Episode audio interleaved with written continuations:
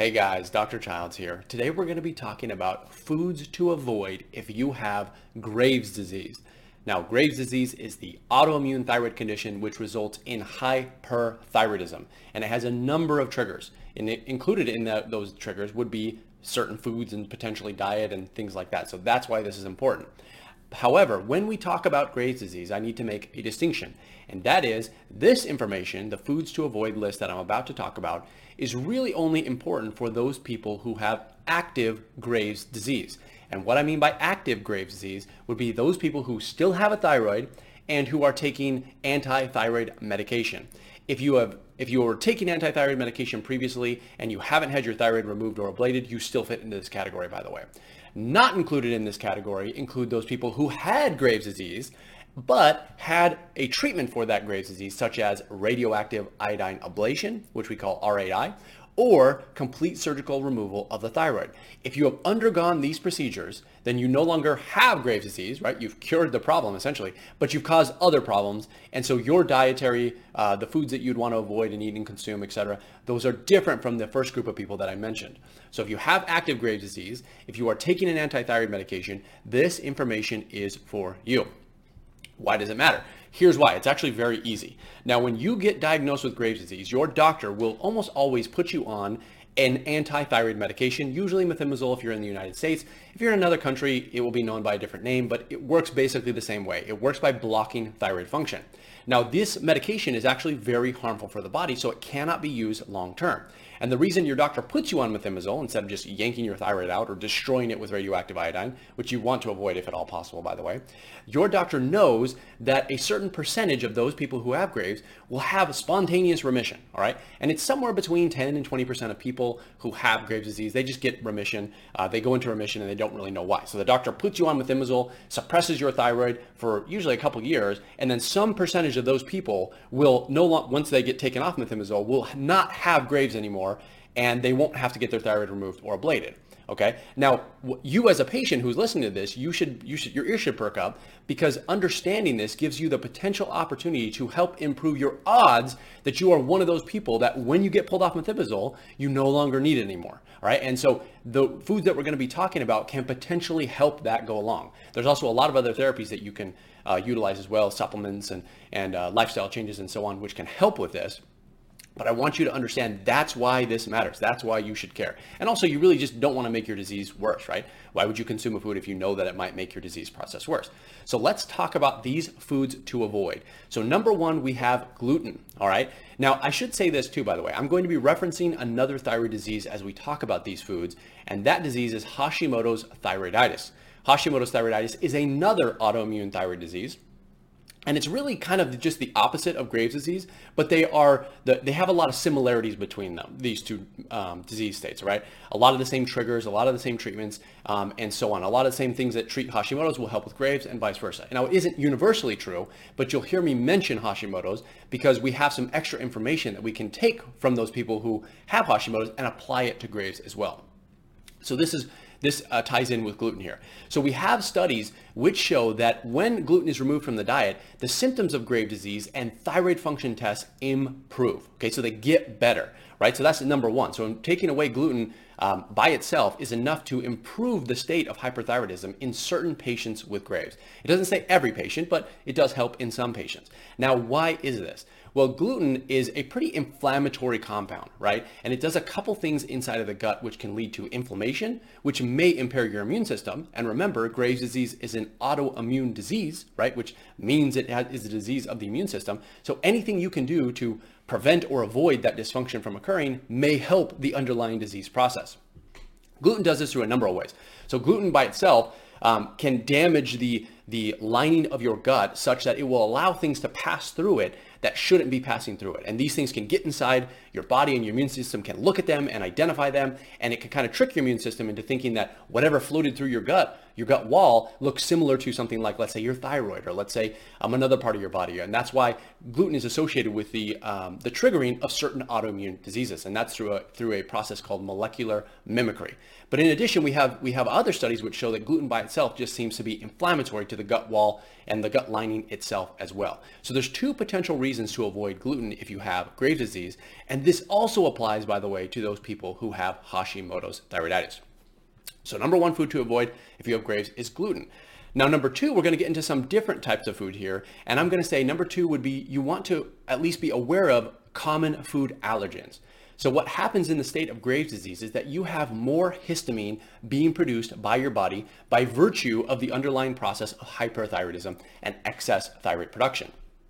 Histamine is something that um, can become that is reactive and can become triggered by certain foods, and that gives you those allergies and that gives you those food sensitivities. Now, because you have more histamine floating around, you're going to be in a heightened sense or a heightened uh, state compared to other people who don't have as much histamine, which means you will be more reactive to even foods which normal people may not be reactive to. So in the case of common food allergens, this includes things like milk, eggs, peanuts, soy, wheat, tree nuts. And in the family of tree nuts, we have Brazil nuts, almonds, cashews, macadamia nuts, pistachio, pistachios, etc as well as shellfish. So these are the common food allergens that just people have problems with in general, not those with Graves, but just people have problems with these food groups.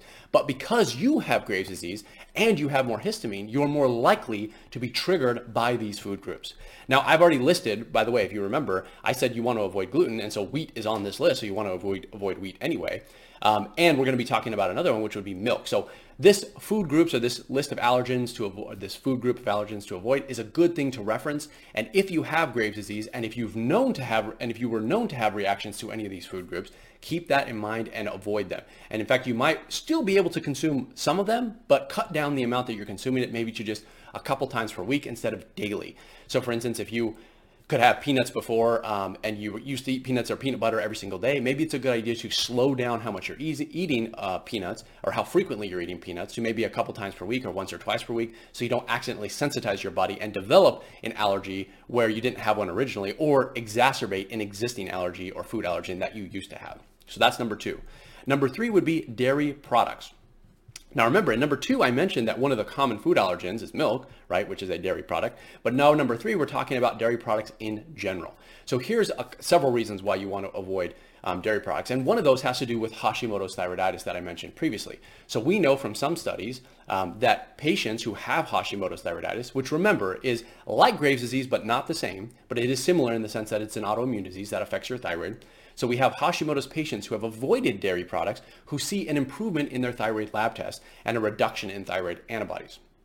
Just like I said previously, when talking about gluten, we have those studies which show that Graves' disease patients who avoid gluten, they see an improvement in thyroid antibodies um, and thyroid lab tests as well. And that's also true of Hashimoto's patients. So we can take what we've learned from Hashimoto's patients and apply it to those who have Graves' disease. And we also know that dairy can cause problems in a number of ways. So number one would be through the lactose, which is the milk sugar found inside of many dairy products.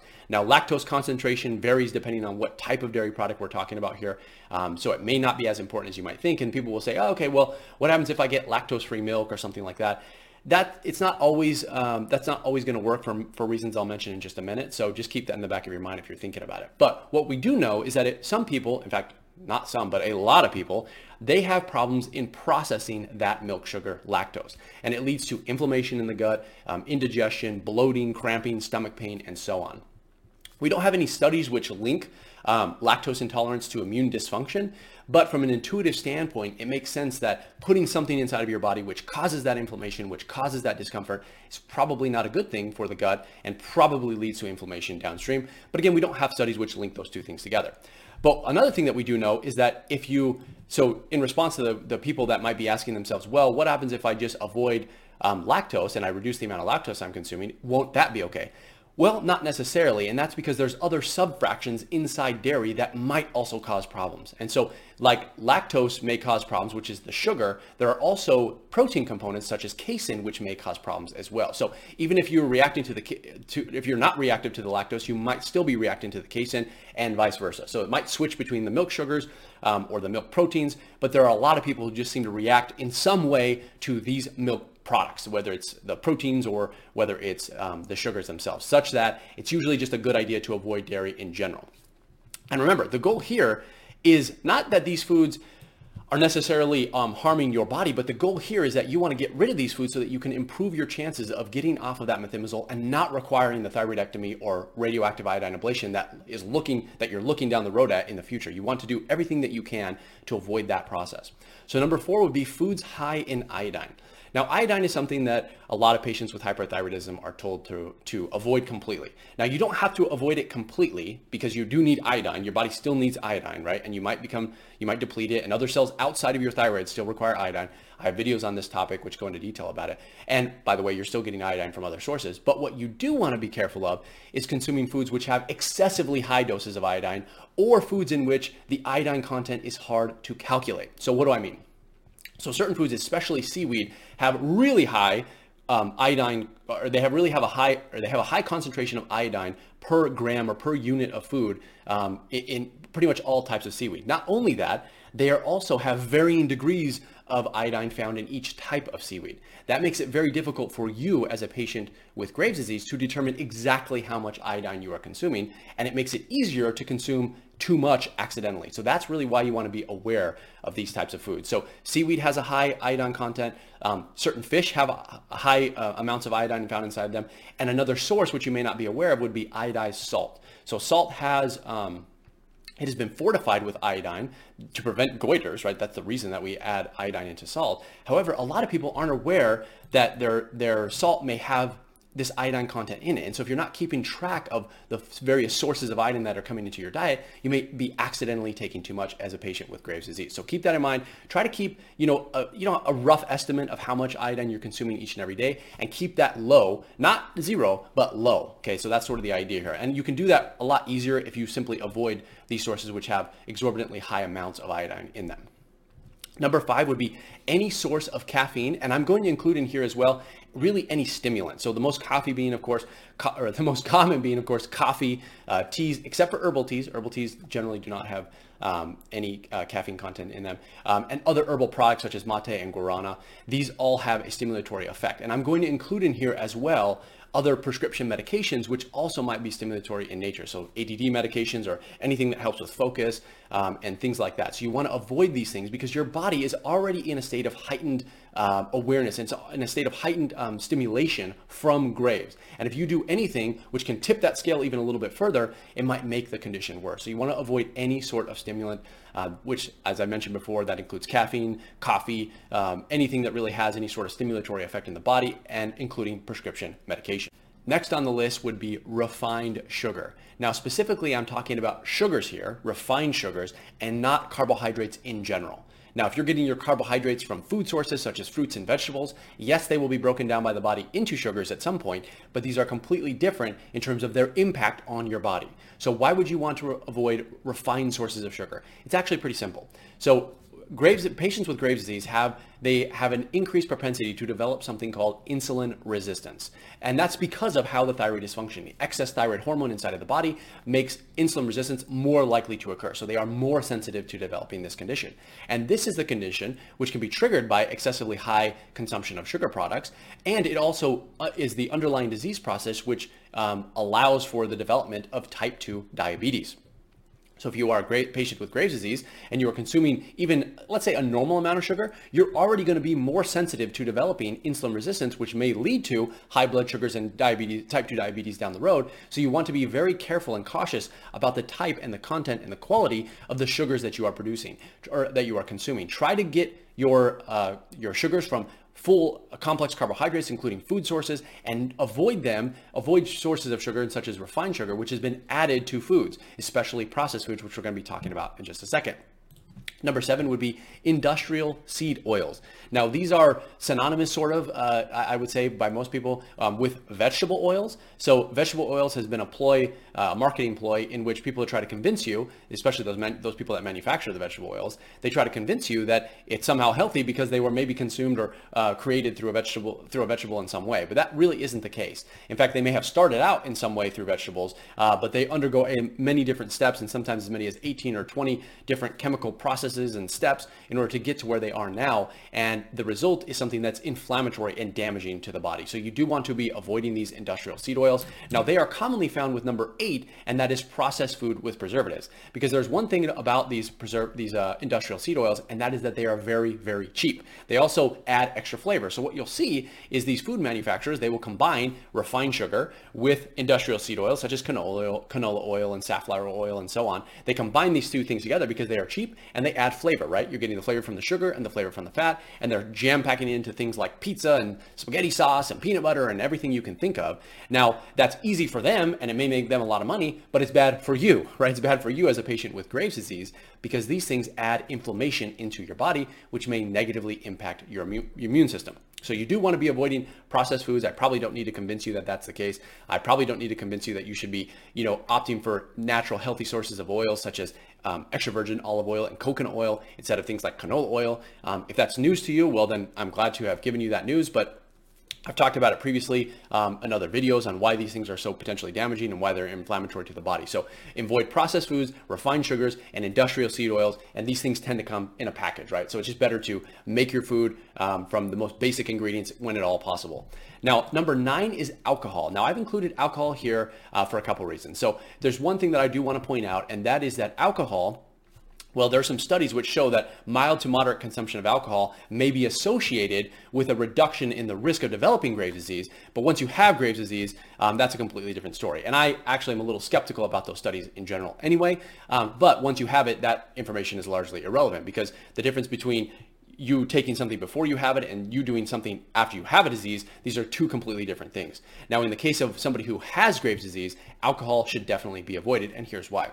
So number one, we have the fact, or we know the fact that alcohol requires processing and metabolizing inside of the liver. Now, patients who have Graves' disease, they have a lot of extra production of things going on in their body by virtue of that hyperthyroid state. So they have extra thyroid hormone being produced, they have extra proteins being reduced, uh, being produced, they have all sorts of extra things going on in the body because the body is revved up. So all these things are working overtime to produce more things, right? Whatever the body is producing, you're producing more of it when you have hyperthyroidism. Now, all of these extra things that you're producing must be metabolized and eliminated inside of the liver. So you can imagine that your liver is already being taxed and weighed down by the extra work that your thyroid is putting on it. Now, if you consume some alcohol, you're putting extra, extra work on top of the extra work that it already has. So if you can avoid damaging or, or potentially causing problems in the liver by with the foods that you can avoid, in this case alcohol, it will it will ease the process and, and the um, the amount of work that your liver has to do to detoxify and clear and get rid of all these this extra uh, these extra things that your thyroid is helping to produce. So it is very important to avoid alcohol. My recommendation is to avoid it 100%. Um, your mileage may vary, so it's up to you, but I would recommend you avoid it 100%. Um, now, I would also consider that alcohol is really a dose-dependent toxin. Um, it really is to- considered to be a toxin inside the body. Um, so keep that in mind as well when you consider whether or not alcohol is worth consuming in your case.